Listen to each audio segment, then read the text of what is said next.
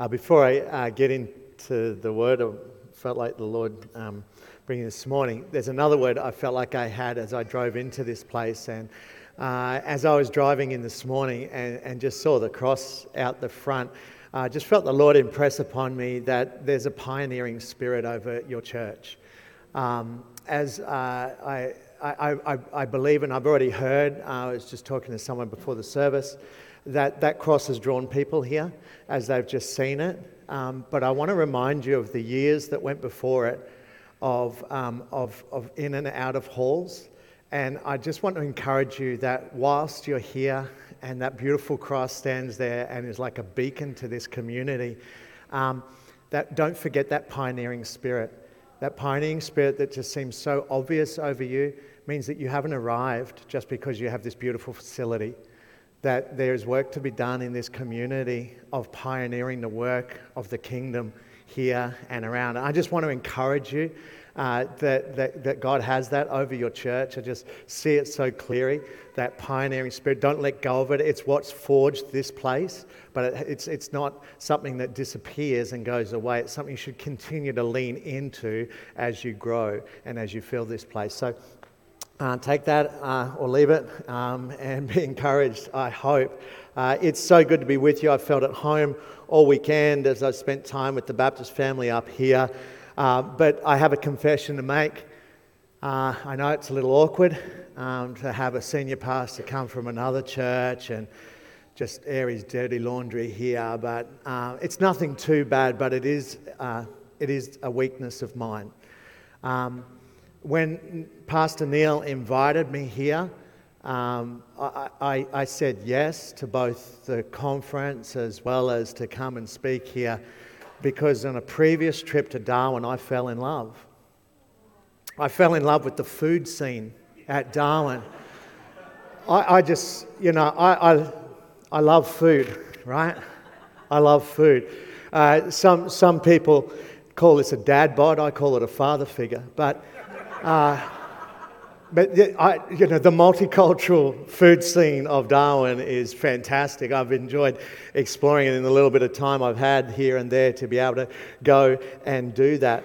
Um, I can eat like nobody else. I love it, but I, I, I like good food. I can pass on the, I can pass on, you know, um, the Dirty Bird, KFC, or something like that. You know, I, am not interested. I'm not interested in McDonald's. I, I, I know it's convenient. I know it's somewhat fast depending on the staff. But, uh, you know, I, am not actually that interested in going to those sorts of food joints. I like to eat, I like to eat well. Uh, convenience is maybe the point when you're a kid to take them to those sort of places, but, but uh, it's not going to be the most delicious, it's not going to be the most healthy meal that you can find. It's just, it's just not. Sorry, if, you're, if, if you are a, a fan, um, Sorry to burst your bubble. It really just isn't going to be that great. You'll notice that at those type of stores, they, they don't give you a sample to try to get you in to eat. They're, they're more about advertising like a toy that your kid's going to receive than sampling, here, try this fry. It's going to be the most delicious fry you've ever, ever eaten. That's just not true because you know it's not true. I was in Italy uh, 10 years ago. My wife and I coming up to 30 years married. Uh, 20, uh, 20 year anniversary when went to Italy, left the kids at home, and uh, yeah, three weeks in Italy. I was in this little Umbrian town, countryside uh, of a place called Norcia. And as you walked in, it's a walled city, and you kind of come in, it's ancient and it's beautiful. And there's just those, if you've ever been to a place like that, there's, you know, a, a, a, a cheese place followed by a you know, bakery, followed by a, a delicatessen full of meats. Anyway, outside of one of these beautiful delis full of just salamis like galore uh, this guy is out the front beckoning me to come in and sample some of his food. And I'm like, well, actually, he started to dance with me first. Um, my wife was, he's Italian, you know. My wife was like, what the heck is going on here? We waltzed in, literally, into his store, and, and I tried about 16 varieties of salami before I settled on a truffle salami for lunch. And we grabbed that, we grabbed some of our, our bread, we grabbed some cheese from the next one, and we just sat in the town square and we ate. He knew that he could get me to taste his product if he knew I could just taste it, I'd buy some. He was confident of how delicious his homemade produce was. There's this wonderful passage in the Psalms where David said to his readers, Taste and see that the Lord is good. Taste and see that the Lord is good. Blessed is the one who takes refuge in him.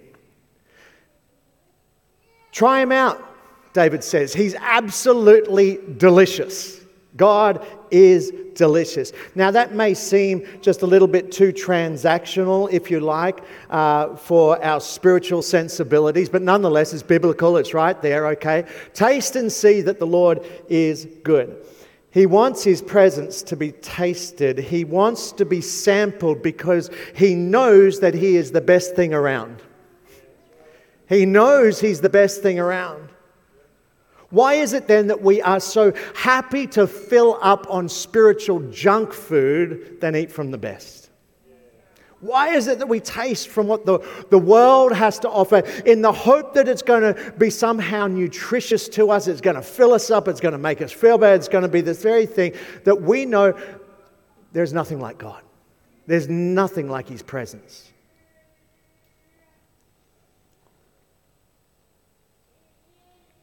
The problem is that sort of stuff just never feels our deepest hunger. You can eat it and you, you know, you're hungry again a little bit later and you'll keep going back for more. It certainly spoils our appetite for what really sustains us, for what really enables us to live for Him. And this is what we're called to do. We're actually called to live for Him. That's, that's our job. That's when we come and we sign up to be a follower of Jesus, a disciple of His, to follow after Him. The Bible says that we are called as ambassadors for Christ and ministers of reconciliation to share the gospel with lost people so they can have an opportunity to also come and be saved. And what is required for that is God's anointing. God wants to anoint us, to empower us, if you want to use different words, to carry out His great commission, to go and go to the ends of the earth, telling everybody just how delicious He is, how good He really, really is. But he's also asked us to carry out the great commandment that we should love the Lord our God with all our heart, soul, mind, and strength, and to love one another in the same kind of way. Love our neighbor as we love ourselves. And these things that he calls us to, that he asks us to go and be a part of, require God's anointing. They require his presence. And God uses anointed people in order to demonstrate his love early in his public ministry out of Luke chapter 4 regarding his mission, Jesus' mission from the Father.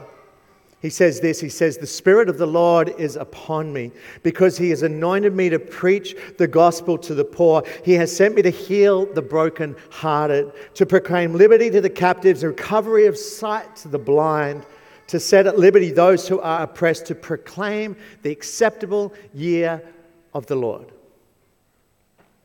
See, as believers, of, as disciples, as followers of Jesus, we have His Spirit indwelling within us. You know that, right?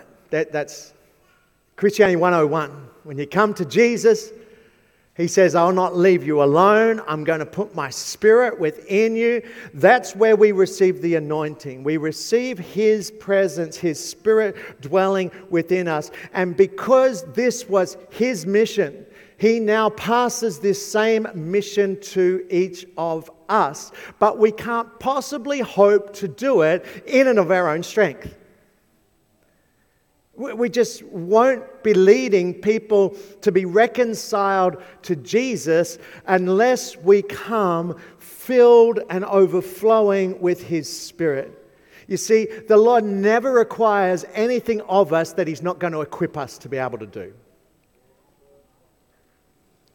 And to fulfill our mission, to fulfill the commission as believers, we need His anointing. Why? because we can do nothing without it. Actually, Jesus said, Without me, you can do nothing. John chapter 15. You can do nothing. Do you know what the Greek word means there? Nothing? Yeah, nothing. Great, scholars. You're all scholars. Well done. Zilch, nada, nil, nothing. That's it. Like it's you can do nothing of eternal value, you can do nothing of kingdom value without His anointing, without His presence, without His empowering. The anointing represents the indwelling presence of Jesus.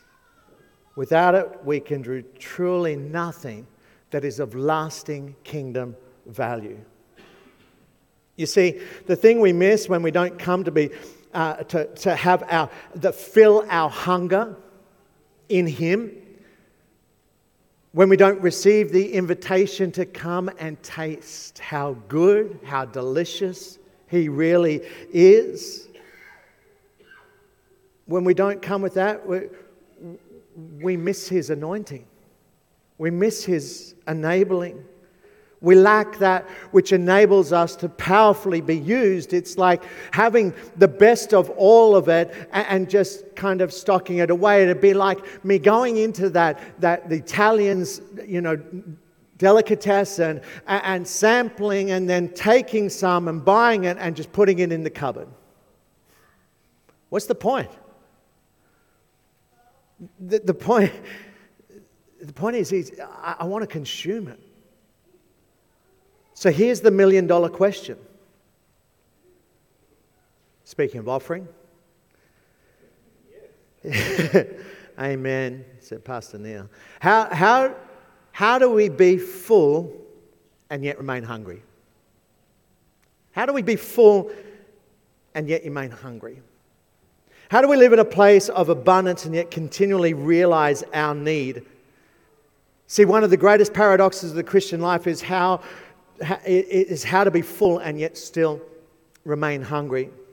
When you live in a place of blessing, one of the things that's required is to maintain a hunger. And hunger requires a few different things. Hunger requires humility.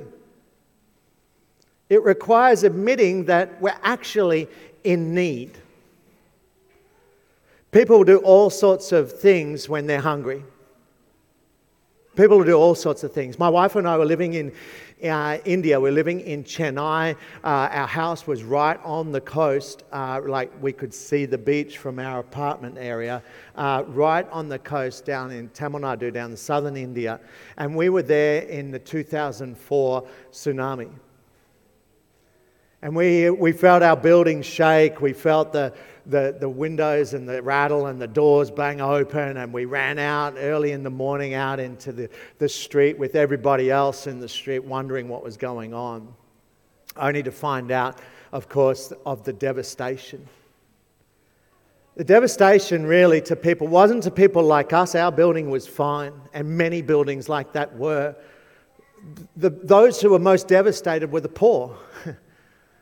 the poor live in not much more than shacks, really, with their foundations, if they have any, built into the sand right on the beach. Because many of the poor are fishing communities that are right there. And it was devastating to see. And, and in the weeks that followed that devastation, uh, we were working already with um, people in those poor areas. And, and and going into those communities trying to provide assistance. I'll never forget about three days after the tsunami had hit, we had got together with a whole bunch of other community organizations and churches, and we'd uh, just put together these food packages. And I can remember taking our car down into one of the communities that we'd already uh, were known to us and uh, driving into that place. I've never met more desperate people in my life. That when they saw us coming, they just ran to the car. They broke my wing mirrors off. I didn't use them in India anyway, like, you know, but they smacked the wing mirrors off. They, they literally started to move the car. People were fighting and snatching to be able to receive food because they'd been three days without food and water. The desperation that was in them to satisfy their hunger was like nothing I'd ever seen before. You see, hunger is a place of humility that keeps us in a place of dependency. Maturity in the kingdom, growth in our spiritual lives is maintained or sustained when we are in a posture of humility, where we know we are hungry. But it also gives motivation. Hunger motivates us, just like those people. Proverbs 6, verse 30 says, an interesting and strange verse it says, People do not despise a thief if he steals to satisfy his hunger when he's starving. Why? Because there was kind of like this unwritten rule. They still had to pay seven times back by the Levitical law because they were doing the wrong thing in stealing. But there was this understanding that if they're actually starving, then taking something in order to be able to satisfy that hunger is kind of okay. It's not really okay, but it's kind of okay. There was this understanding because hunger becomes a huge motivator. There's an understanding that God created us in such a way that, that we'll be fully motivated by hunger to pursue something that we normally wouldn't. To take what's not ours in order to satisfy the hunger. Hunger has that motivating factor that drives us out of where we are to a place that is greater. The richness of God made you to to be, it's found in passion, it's found in hunger. And some people have never experienced a hunger for anything in their lives. And speaking spiritually, they don't rise to become the people that God sees them already as. They're just not hungry enough, it doesn't motivate them enough. But we need to understand that our hunger is a daily dependence. And this is the paradox around remaining hungry even when you're satisfied. See, we are filled with what God is doing and saying, and there is a level of being full and yet not satisfied. Has anyone ever felt that? Not in the, not in the physical, because in the physical, that's totally different. But there's a strange requirement for us in the kingdom to maintain our hunger after God, to pursue after God, that keeps us alive and active in our faith hunger becomes a gift that God gives us. It's an expression of what the Bible says when it says, Blessed are the poor in spirit. Most poor people are hungry. Most poor people are hungry. How much is too much? Too much is too much when it puts us into a place where we no longer need to trust Him. See, trust and faith, that's the currency of heaven. We need to remain in a place with the Lord of dependency, even though we may have an abundance. If we don't maintain hunger, we will live off the interest of yesterday's investment. Let me say that again. If we don't maintain a hunger, we will live off the interest of yesterday's investment. When the Israelites were going throughout the desert, the manna never lasted more than to be picked up in the morning. The sufficiency was for a daily feed only. Keep it after that, it'll go moldy. There's only one day the Lord allowed it to not do that, and that was the Sabbath. Take enough and see you through.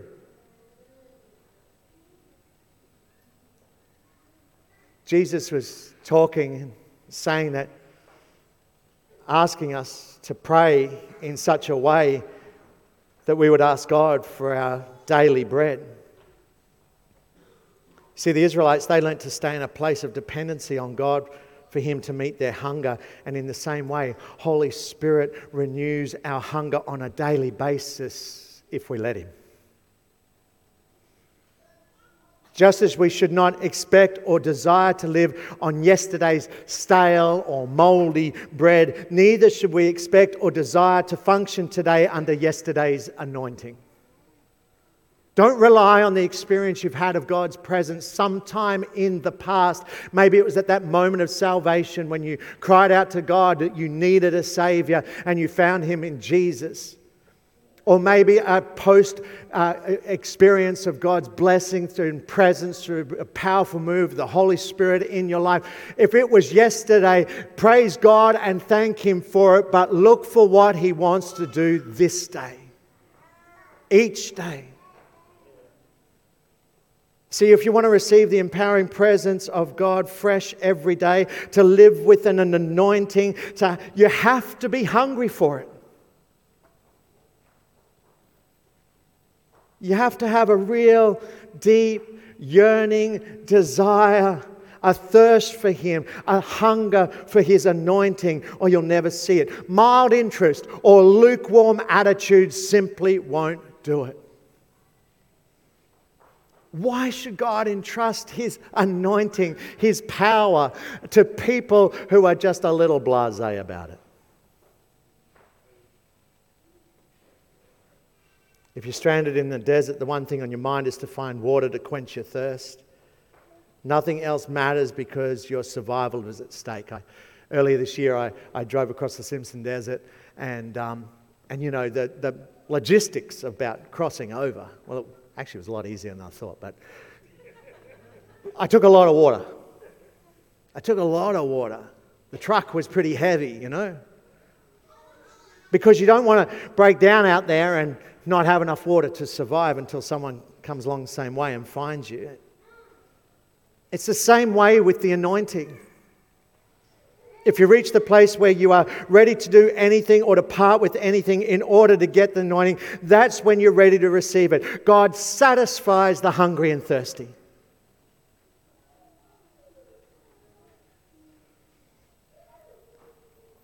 So we need to stay hungry by eating. Now, in the natural, we get hungry when we don't eat. In fact, if you don't eat a lot or at all and you're not hungry, they kind of take you to hospital for that. They might stick a tube in your arm and force feed you. Somebody would probably take you, make sure that you're going to be okay. But in the spiritual, in the kingdom of God, you get hungry by actually eating.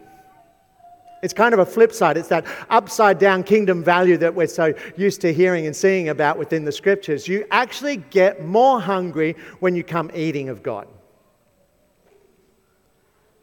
It's when we're exposed to more of what God is doing that we become increasingly hungry for that to be evident in our own lives. See, every time you have a baptism service and you see people going through the waters of baptism, that should that should charge your, your spiritual hunger and thirst. That people have prepared to declare their allegiance to Jesus by going through the waters of baptism. But that too can become blase if we let it, instead of a hunger that should be fueling us for more of the presence of God. We've had 130 baptisms since Father's Day last year in our church. We had seven just last weekend. One of those was planned, six of them were spontaneous. We opened the tank up and asked people a few questions, make sure they're ready to get baptized, and then we just let them get baptized. That fuels my hunger, right? There's certain things that I need to continually do and be in places where I see the Spirit of God powerfully at work because it's supposed to fuel my hunger. When I see God at work, when I hear the extraordinary testimony of what God is doing, I'm supposed to soak that up. I'm supposed to let it feed my soul and my spirit and remind me again of just how big God is, how powerful He is, just what He can do, and ask for that transforming influence to come come in me so that it might come out of me into the people around me. Some people have said to me, Why do you go to this healing meeting? Or why do you go to that conference? Or, or why are you, you're going after to see that speaker? Or whatever it might be. Because I will go anywhere where the Lord is doing something in order for Him to touch me afresh so that I can bring it back to the people that I love and share it with them. But if we never go, if we never exercise the hunger, we won't be filled. You get hungry by eating, and some of us have sat down at the Lord's table and chose to feed again on the wonderful, awe inspiring testimony of what God has done and wants to do again, and, and watch what He wants to do then with that gift of hunger that He gives you. Here's some things you can do to just stay hungry. Cultivate an attitude of this humility that I'm not okay just as it is. De- develop a secret prayer life with God that draws you into His holy place, that just allows you to be consumed privately with Him. Become grounded in His Word. Pay attention to the promptings of your heart and lean on those. Fast and pray. Fuel your hunger with the testimony of what you see God doing. Visit those people and places where in whom God is pouring His Spirit out in an unusual manner.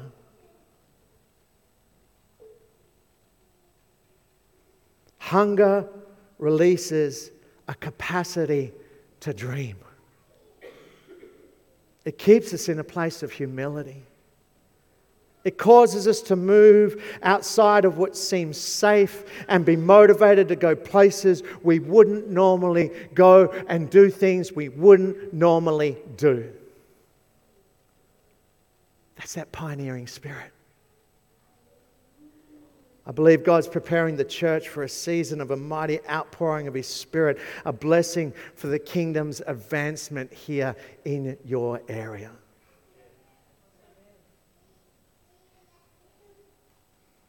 But if we're satisfied with how things are, are we really that hungry?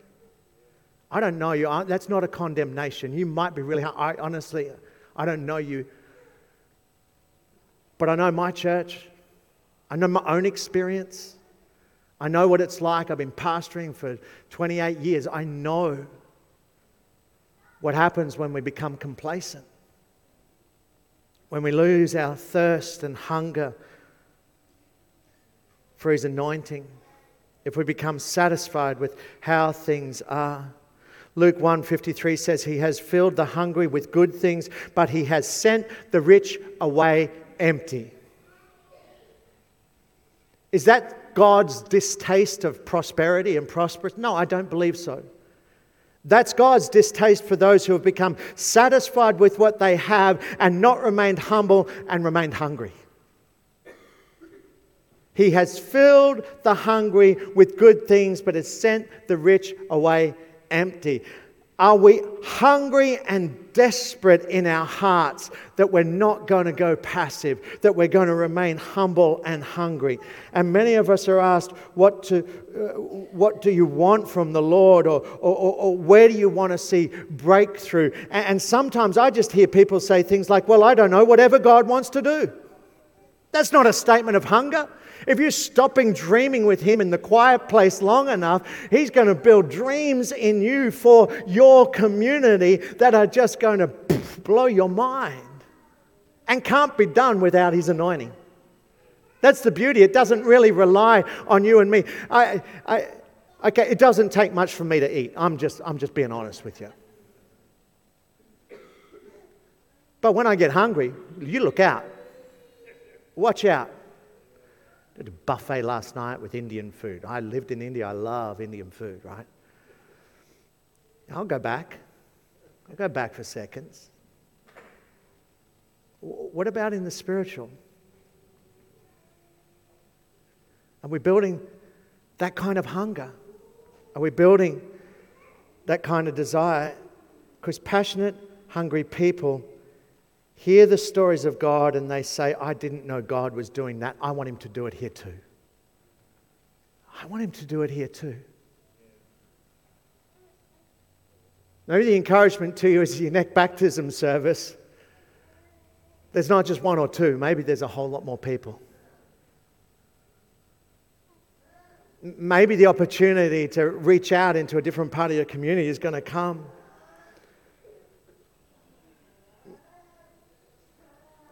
I love this passage out of Second Chronicles where it says, For the eyes of the Lord run to and fro throughout the whole earth to show himself strong on behalf of those whose heart is loyal to him.